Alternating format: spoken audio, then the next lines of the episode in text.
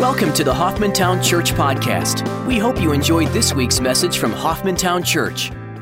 Well, we're going to look at the end of Numbers. Um, we're going to get through Deuteronomy and get into Joshua, okay? And aren't you grateful for God and what He's done for us? Praise the Lord. It's good. When we follow the Lord, let me just kind of categorize it this way, okay? When we follow the Lord, we get to experience His grace.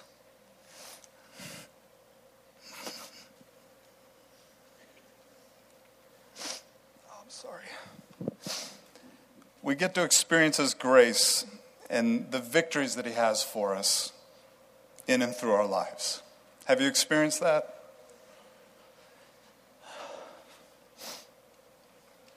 Okay.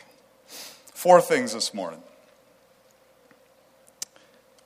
And not to start it off on a negative point, but rebellious hearts.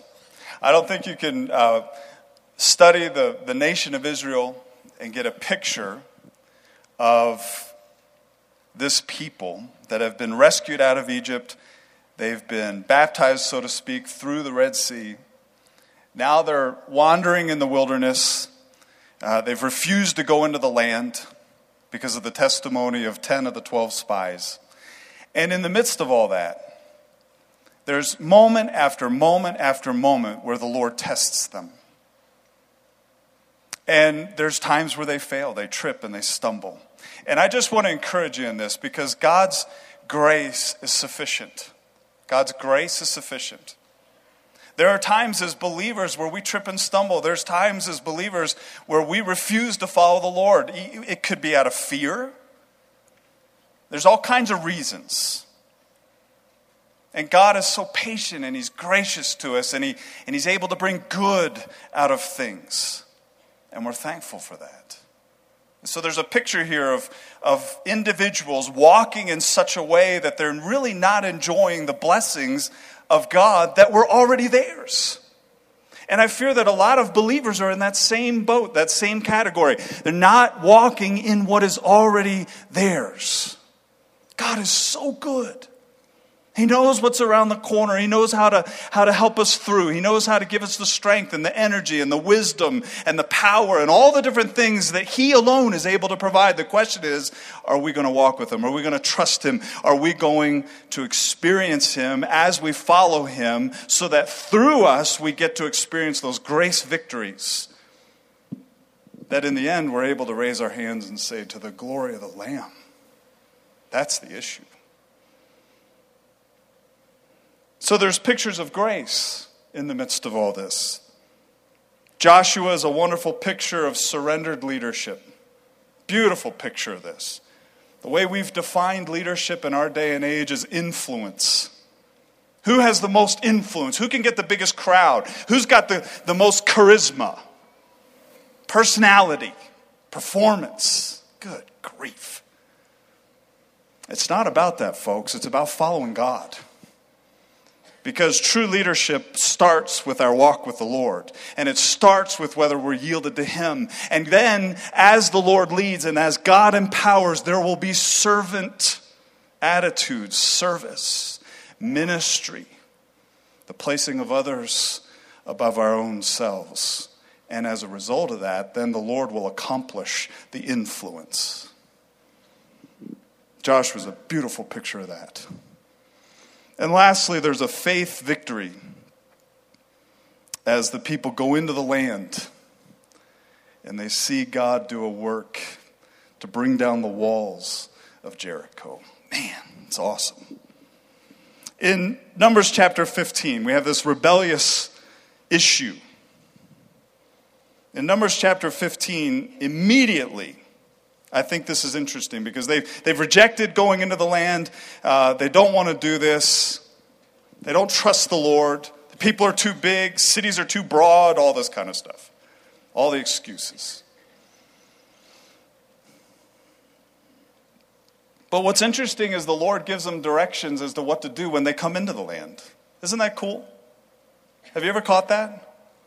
I mean, they, they, they rebelled. They didn't want to go in. Then they took things into their own hands. They tried to go fight. They get slaughtered. Now they're going to wander in the, the wilderness and they're going to die. This generation's going to die. Then the new generation's what's going to go into the land. God's going to use them to go into the land. But I think it's fascinating that the Lord immediately says, Oh, you're going to wander in the desert. This generation's going to die. But when you do come into the land, here's what you're to do. I, I tell you, with God, there's always hope. With the Lord, there's always mercy. With the Lord, there's always grace. There's always patience. There's always kindness. He's always serving us. It's amazing. In chapter 16, we have this interesting situation with a few of the guys. One of the guys' name is Korah. Dathan and Abiram, along with their families, there's a rebellion against Moses, which is nothing new. We've seen this over and over. They grumbled and complained, and Moses and Aaron, you've led us into this wilderness to die, and we have remembered all the food that we had in Egypt. I think they got really selective in their memories, right? But here's a group of guys that again begin to rise up against the leadership that God has put over Israel, that God is working through. There's 250 leaders that are offering incense and they're destroyed by fire. Korah and Dathan and Abiram and all their families, everybody said, Oh, get away. And so they separated away, and all the little ones and their, their wives and these men, the earth just opened up and swallowed them. Figuratively speaking, they were just taken into an earthquake and killed. God brought judgment on them. You know what's interesting is the very next day, the people began to blame Moses and Aaron that all these people had died. And so a plague breaks out. And Moses has to tell Aaron, get your incense and go and offer it to the Lord, and the plague stops. Hearts that are refusing to trust the Lord, drawing lines. You know what's interesting, and don't miss this. I have a feeling that Korah and Dathan and Abiram and all these men, the 250 that were consumed by fire, I have a feeling that they had all kinds of good reasons for why they thought the way they did. Well, we're, we're concerned about the, the people of Israel, Moses. We're concerned about the direction that we're going in here. I can just hear it now. They had all kinds of things that they could use as a checklist to say. And some of those things were probably well intentioned, pretty good. The bottom line is they grumbled, they complained, they did not trust. And as a result, the Lord disciplines them. Folks, as leaders, we better make sure we keep our eyes on the Lord. Amen? Because the truth of the matter is, is when we get our eyes off the Lord, we can even have biblical reasons for why we think we're following God in the way that He wants us to follow Him. And the truth is, it has nothing to do with God. It's our own selfish ambition, it's our own thoughts, it's our own thinking. It's for our glory instead of His. Oh, we need one another in this. We need to guard one another in this because it's very easy to fall into that ditch. It really is.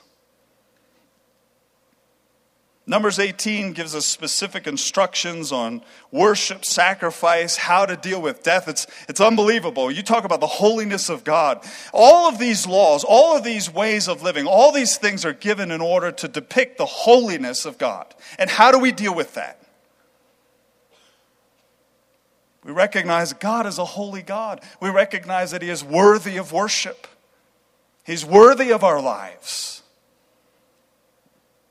Miriam dies in Numbers 19, and what's interesting in Numbers chapter 20, we see Moses actually sin. Now, he's flesh and blood, he's got human sinful nature like all of us. What the Bible says about him is that there was nobody like Moses. Nobody after him, nobody before him. He's the only one that God came to and literally spoke face to face at the tent of meeting. His face would shine. I mean, the Lord spoke clearly with Moses. The Lord calls him his friend. He's the most humble man. And yet there was still this moment where he literally got frustrated to the point of taking things into his own hands. In Numbers chapter 20, verse 8, the Lord tells Moses, remember, the people are complaining all over again, and it's the same, same song, 50th verse. You know, that they don't have enough water. I can't believe you brought us out of the land of Egypt, Moses. It's all your fault. So the Lord tells Moses, Take the rod, and you and your brother Aaron assemble the congregation and speak to the rock before their eyes, that it may yield its water. You shall thus bring forth water for them out of the rock and let the congregation and their beasts drink. Now, what does he tell? What does the Lord tell him to do? He says, Speak to the rock. Moses, before, had been told, Strike the rock, and the water had come out. This time he's told, Speak to the rock what happens? Verses 11 and 12, Numbers 20, Moses lifted up his hand and struck the rock twice with his rod, and water came forth abundantly in the congregation and their beasts' strength. The Lord, the Lord honors Moses in this, but then he says this to Moses and Aaron, because you have not believed me to treat me as holy in the sight of the sons of Israel, therefore you shall not bring this assembly into the land which I have given them. Wow. That's like, what? after all the sin of Israel, all the complaining and rebelliousness of this people. Moses loses it once, and you go, Lord, uh, you know, comparatively. the problem is, is Moses is a leader, Aaron's a leader, and they're the role model to the people what it means to honor and respect, to listen, to follow, to walk by faith. And they chose to take things into their own hands rather than doing what God had said. 1 Corinthians 10:4 has a little bit of commentary on this. And Paul tells us this, writing to the Corinthians all drank the same spiritual drink. He's talking about the nation of Israel, and he's talking specifically about this particular moment in time. He says, For they were drinking from a spiritual rock which followed them. And then he says this the rock was Christ. Have you ever seen that? what? Did you catch that? I mean, the pillar of cloud, the, the fire we get, right? It, it goes up off the tabernacle, it starts to move, and what are the people supposed to do? Pack things up? Let's go. But what about the rock following them? I'm sorry, some people want to spiritualize this.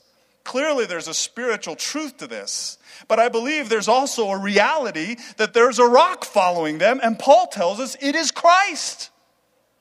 Now, think about that. Where are they getting their nourishment? Where are they getting the water that they need? And what is Jesus called? He's called the living water, right? What is the Lord trying to teach this nation? It is to trust me, trust me, walk with me, walk with me by faith. I will provide. I know what you need before you even ask of it. I've designed the circumstances specifically so that you can see me at work and learn to trust me more. Stop grumbling and fighting against me in the very thing that is for your benefit. Wow.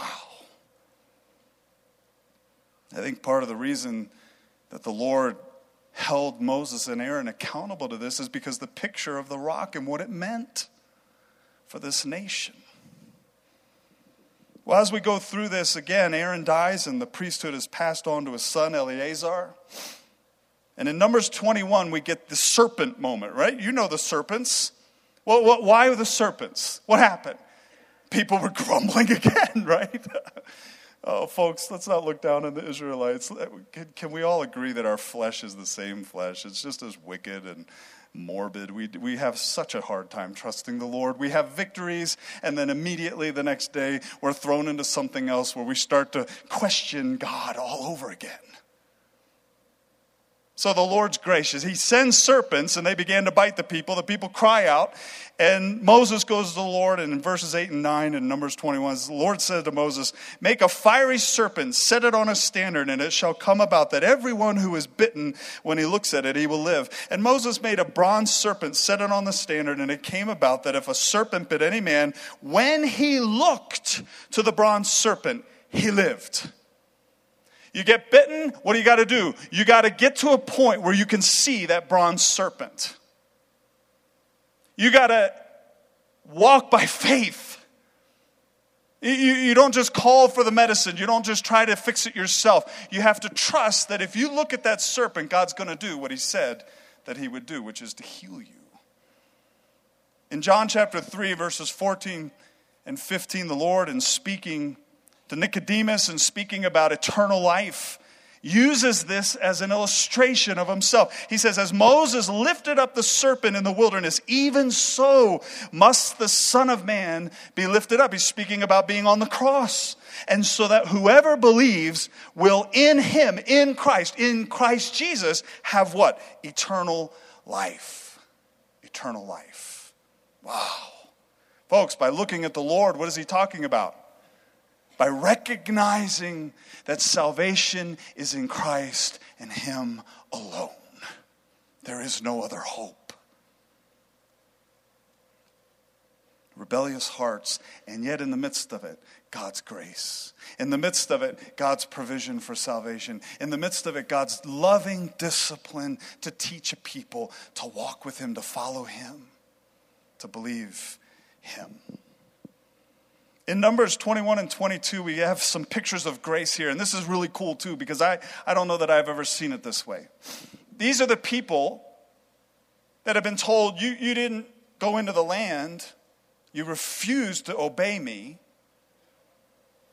And so you're going to wander in the desert. In fact, you're going to die in the desert. In fact, the kids that you were worried about being enslaved by these insurmountable enemies, they're the ones that are going to take over the land. Man. You talk about condemnation. Wouldn't that be condemning in a lot of ways? But you know, God is able to use things like that, and He's able to bring good out of it. If you've ever resisted the Lord, and if you've ever chosen to draw a line and not follow Him, you know what? God still has a plan.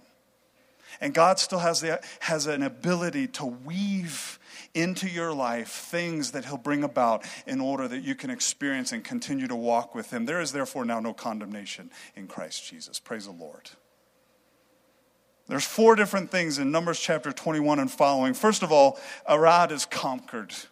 Secondly, Sihon, king of the Amorites, attacks Israel. Israel defeats them and lives in their cities. Did you catch that? Lives in their cities. They, they had been in tents. They had been wandering in the wilderness. They had been circling Mount Sinai for years. And now God starts to bring them back towards the land and he starts to give them victories and they also begin to have places to live. Og, the king of Bashan, is defeated. The king of Moab, Balak, what a piece of work this guy is. Now, come on, I know you know the story of the donkey. We won't use the King James version of this, okay? But the donkey. the speaking donkey, right? You know what I'm talking about? Balak, the king of Moab, sees how the Israelites are winning every battle. God's grace. And so he hires Balaam, who is a soothsayer. He's demonic to the core. He's paid money in order to bring curses or blessings on people. And so Balak, the king, goes, Oh, I need some help with these people. So he hires this guy. And what happens? This guy starts to bless Israel left and right. He can't say anything but good about Israel. And Balak's ticked off about it. He said, Didn't I pay you money to curse these people? I said, Hey, I got to say what the God Most High says. Don't get the picture wrong. This guy's not a righteous guy. This guy, this guy doesn't love God. He doesn't know God from a hole in the wall. In fact, later on, what he does is he figures out a way in order to get Israel to sin. He uses the Midianite women in order uh, to go with the Israelite men. And we won't go into all that. But the Israelite men committed immorality. And as a result, plague breaks out. Some 23, 24,000 people die as a result of Balaam. Don't get the wrong picture here. But what's interesting is even a wicked individual like Balaam, God is able to use. So Balaam's on his way. He's supposed to curse Israel. He's riding on his donkey. And all of a sudden, the donkey veers to the side. So much so that Balaam's hacked off and starts to whip the thing. And now, folks, if I had a donkey do this to me, it, it would change things, wouldn't it? I'd wonder, what, what did I eat? You know? What's going on in my life? The donkey turns to, to the guy and says, Have I ever done this to you in, in my entire life? Haven't I been a faithful donkey to you? The, the crazy, absolute messed up thing is Balaam talks back to the donkey. I mean, somebody help me with this. I mean, if, if, if, if a donkey said something to me, I'd, I'd walk away. He starts to have a conversation. Well, long story short, the donkey, in effect, was used by God in order to save this guy's life. The Lord opens his eyes, and in the path that the donkey saw that caused him to go to the side was the angel of the Lord with a drawn sword ready to kill Balaam and warned him again you better not say one thing about my people. Only what I tell you, you're going to bless them. Phenomenal. Pictures of grace, folks. Pictures of grace. Did the people deserve that? They had rebelled against God. They chose not to go into the land, and yet, in the midst of their wandering, God still uses them, God still blesses them, God still continues to work on their behalf. And He gives them victory after victory after victory. Well, we get into the whole idea of Joshua and surrendered leadership. In Numbers chapter 27, verses 16 through 19, Moses is coming to the end of his time. He's been told because he struck the rock twice, you're not going to go into the promised land.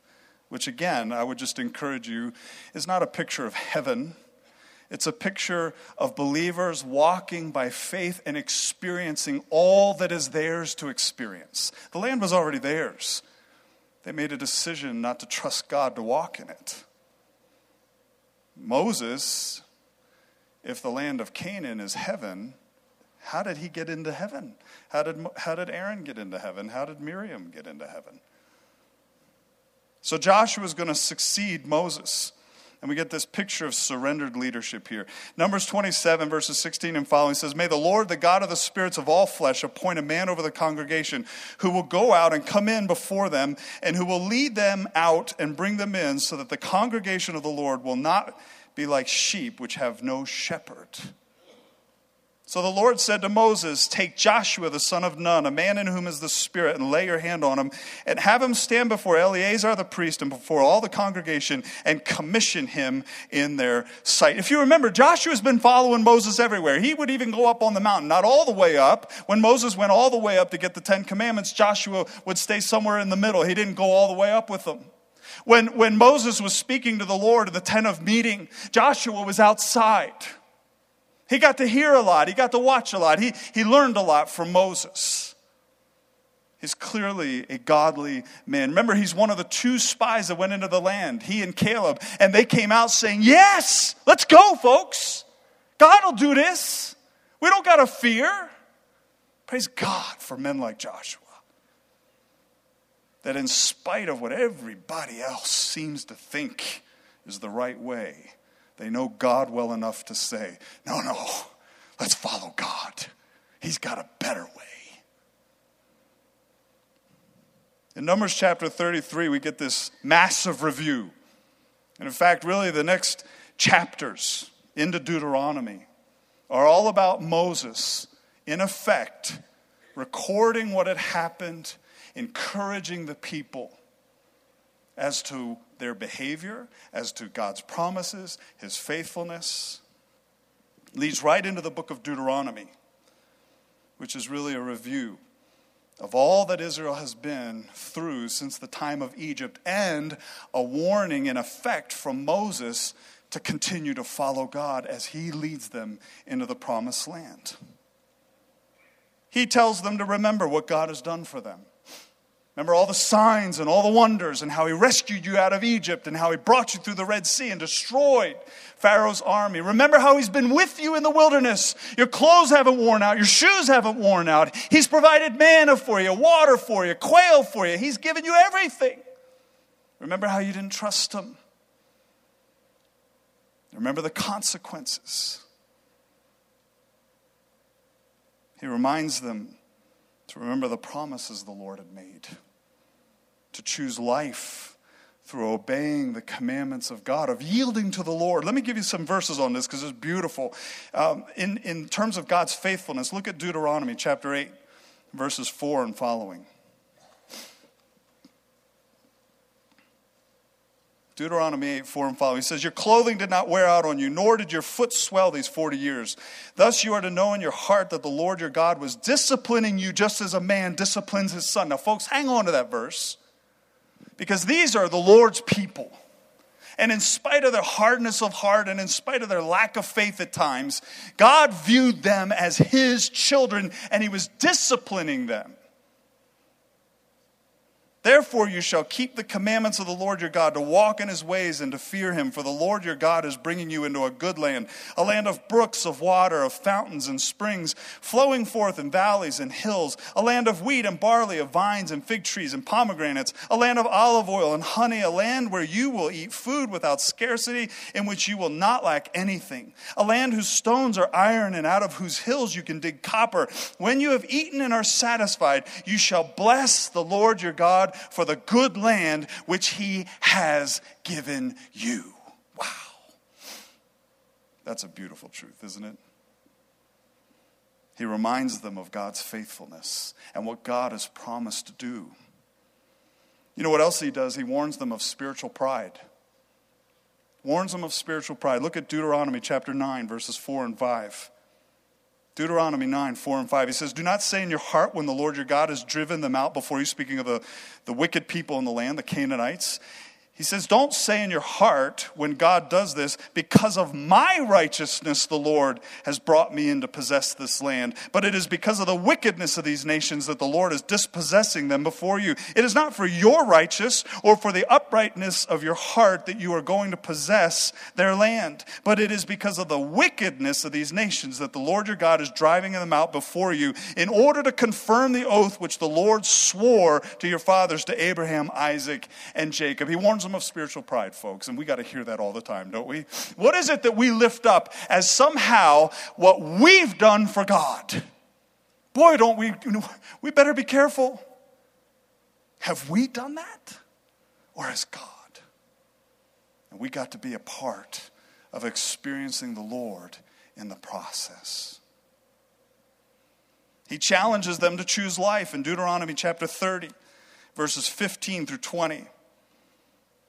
He says, See, I have set before you today life and prosperity and death and adversity, in that I command you today to love the Lord your God, to walk in his ways and to keep his commandments and his statutes and his judgments, that you may live and multiply, and that the Lord your God may bless you in the land where you are entering to possess it. And in verse 17, he warns them again. He says, If your heart turns away and you will not obey, but are drawn away and worship other gods and serve them, I declare to you today that you shall surely perish.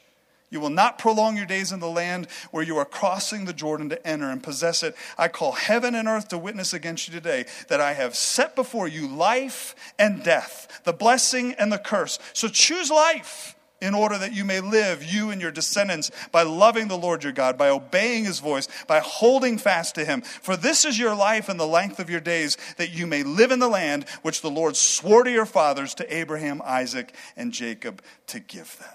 Wow. It's all yours. Follow him. It's all yours. Follow him. He will be faithful to do what he has said he will do. And the blessings have already been promised. The question is are you walking in them? Are you trusting the Lord? In Deuteronomy 31 6, he says, Be strong and courageous. Do not be afraid or tremble at them, for the Lord your God is the one who goes with you. He will not fail you or forsake you. What a beautiful verse. What a beautiful truth. Folks, as believers, God lives in us, the Lord goes before us. We've been blessed with every spiritual blessing in the heavenly places in Christ Jesus. Ephesians makes that very clear.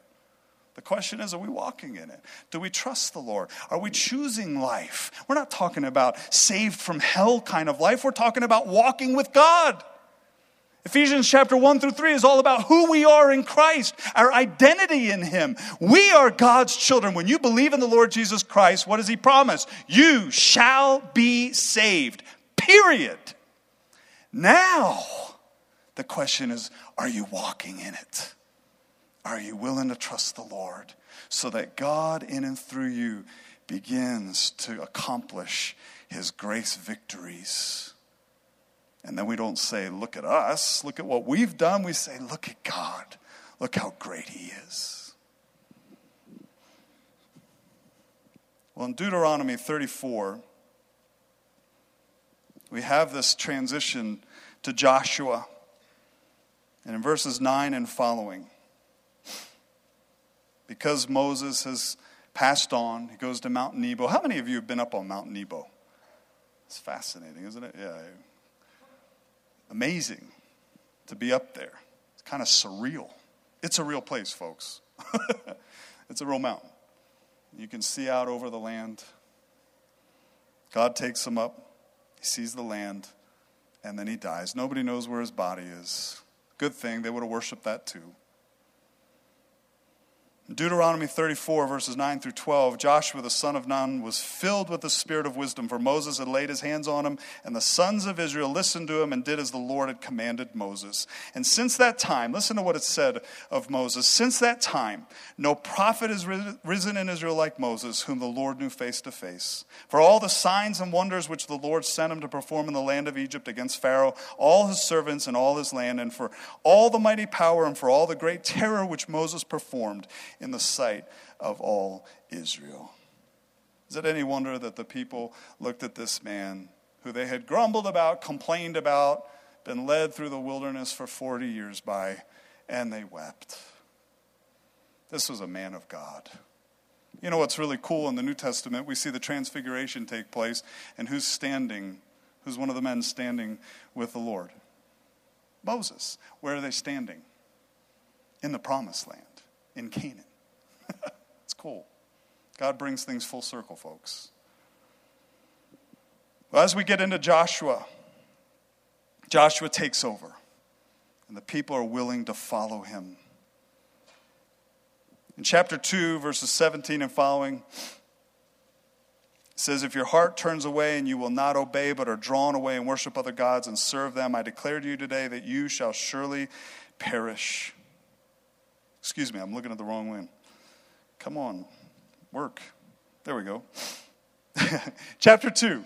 Sorry. Joshua sends out spies, instructs them to search out the land, particularly Jericho. How many spies did he send out? Twelve? no, I think he's learned his lesson. He sent two. And I bet he had a real heart to heart with these guys before they left. Don't you?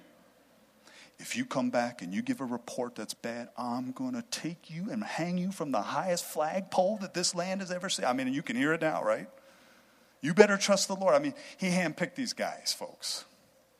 Two guys. Says, go out, check out the land, and particularly Jericho. They've come now, they're in the plains of Moab. The Jordan River is in between them and Jericho. They're about to enter into the land. Oh, can you imagine? The spies go out, they go to Jericho. Rahab comes into the picture, phenomenal story. A harlot, she hides them. Joshua chapter 2, verses 9 through 11. Rahab tells the spies, We've heard all about you. Everybody's scared to death about you guys. I want to be saved. I want to be saved. I'll hide you, but you got to promise me that when you come here and you take this city, that you'll spare me and my father's household. And they promise him. I think it's interesting in verse 10 of chapter 2, she says this We've heard how the Lord dried up the water of the Red Sea before you when you came out of Egypt, and what you did to the two kings of the Amorites who were beyond the Jordan, to Sihon and Og, whom you utterly destroyed. When we heard it, our hearts melted, and no courage remained in any man any longer because of you. For the Lord your God, He is God in heaven above and on earth below. So the report because God used Rahab in order to rescue these spies. She hides them.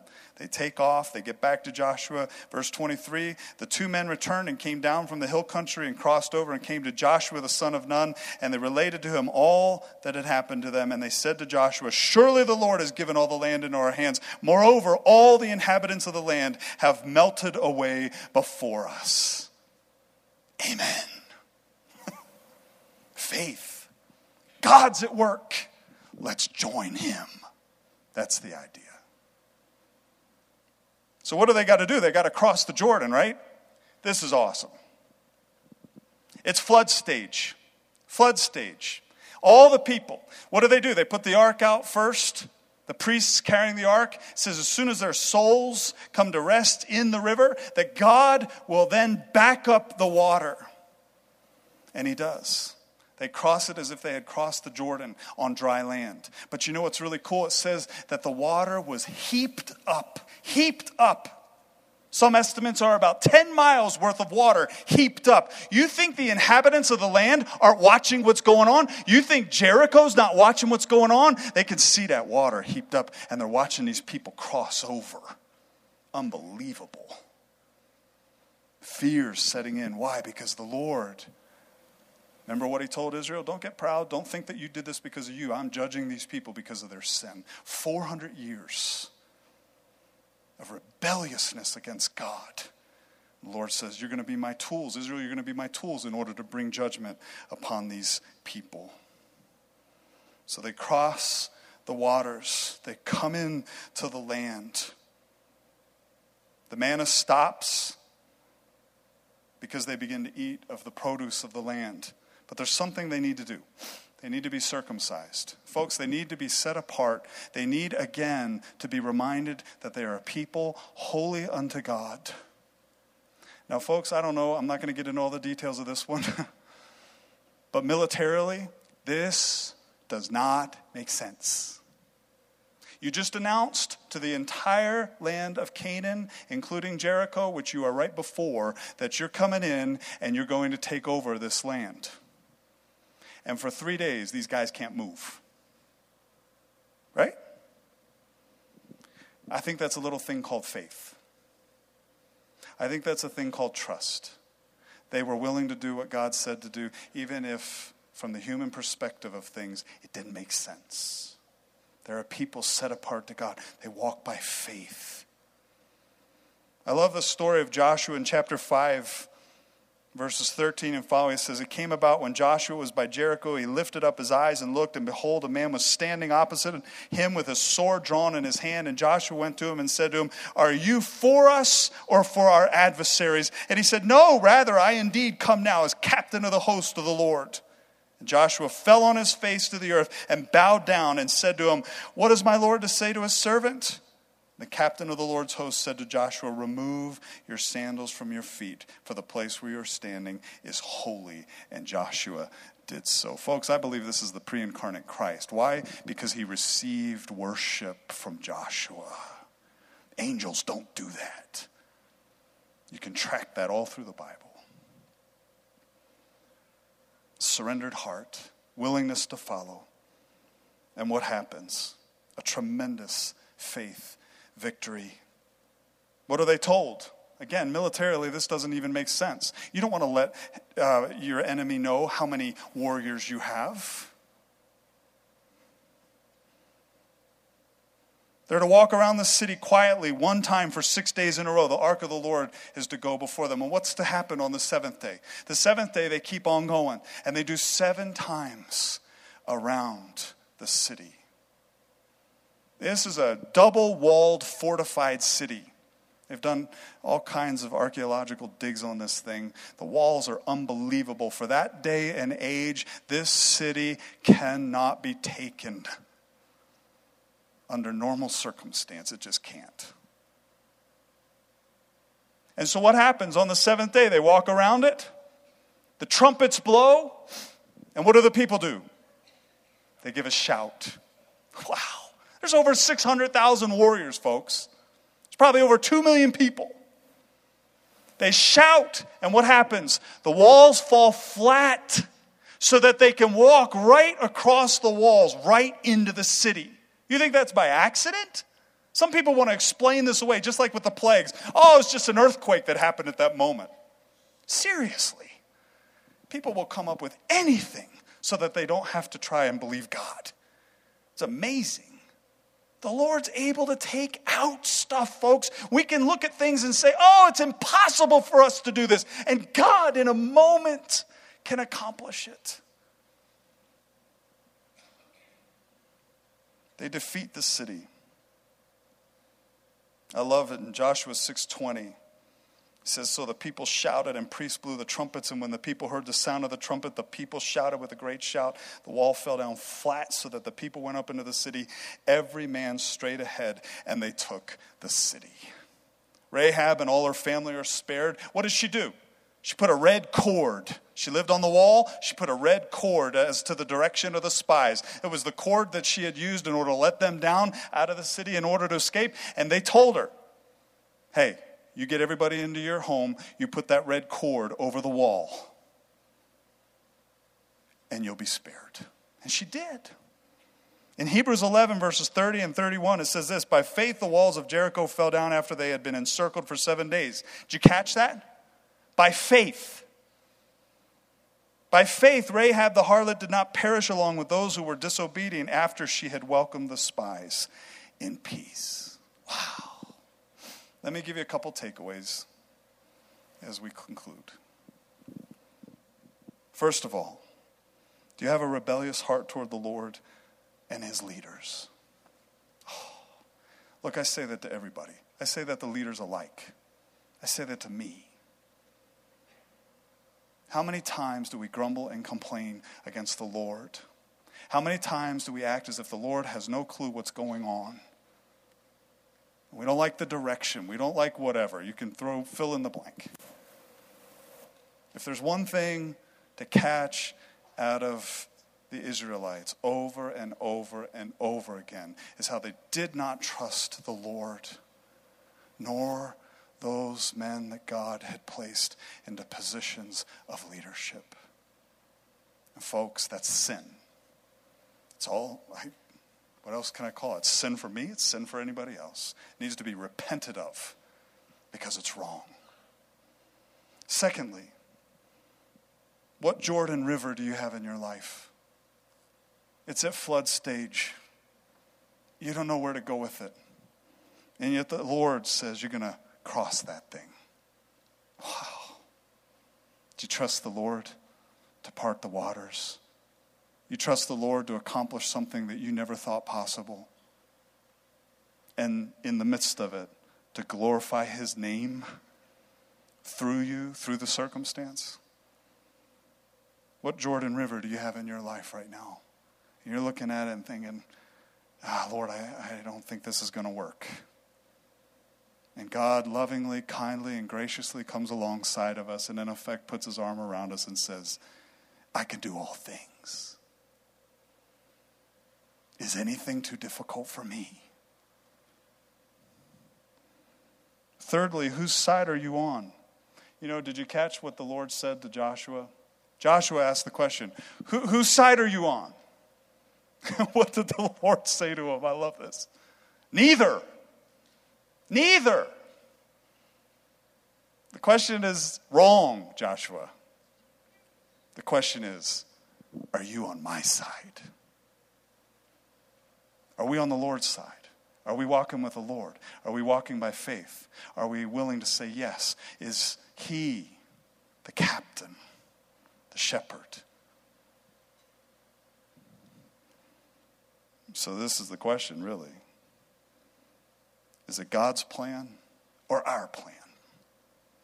Oh, I got a great plan for you, Lord. I just need you to divinely make it happen. No, no, no. What's the Lord's plan? What does God want to do? Because walking around Jericho seven times doesn't seem to make sense. But yet it's by faith that the walls came down. Are we walking by faith? Are we living our lives in such a way that we're experiencing Christ in every moment of every day, no matter what the Jordan River looks like, no matter what the city that seems to be in the way, standing against the blessings that we feel like are ours that have been promised to us? What is it that God can't do? Do we trust Him? Are we willing to walk with Him? Are we willing to say yes to Him and be a people? That God reveals his glory through, not only in our midst, but to the world, so that they look at us and they come to us and they say, What's this hope that you've got? Because I don't got it and I need it. And we don't turn around and say, Oh, it's my victory. No, no, no. We say, Oh, look at the victory God has. And look what God can do. And we have the privilege of presenting Christ no matter where we are, no matter what situation God has allowed us to be in, for His glory, for His honor. Thanks for listening to the Hoffmantown Church Podcast. We'd love to hear how God is working in your life. Everyone has a story. Please tell us yours. Visit www.hoffmantown.org and click on the Tell Us Your God Story link on the homepage to share yours with us. Thanks for listening to our podcast, and we hope you will join us next week.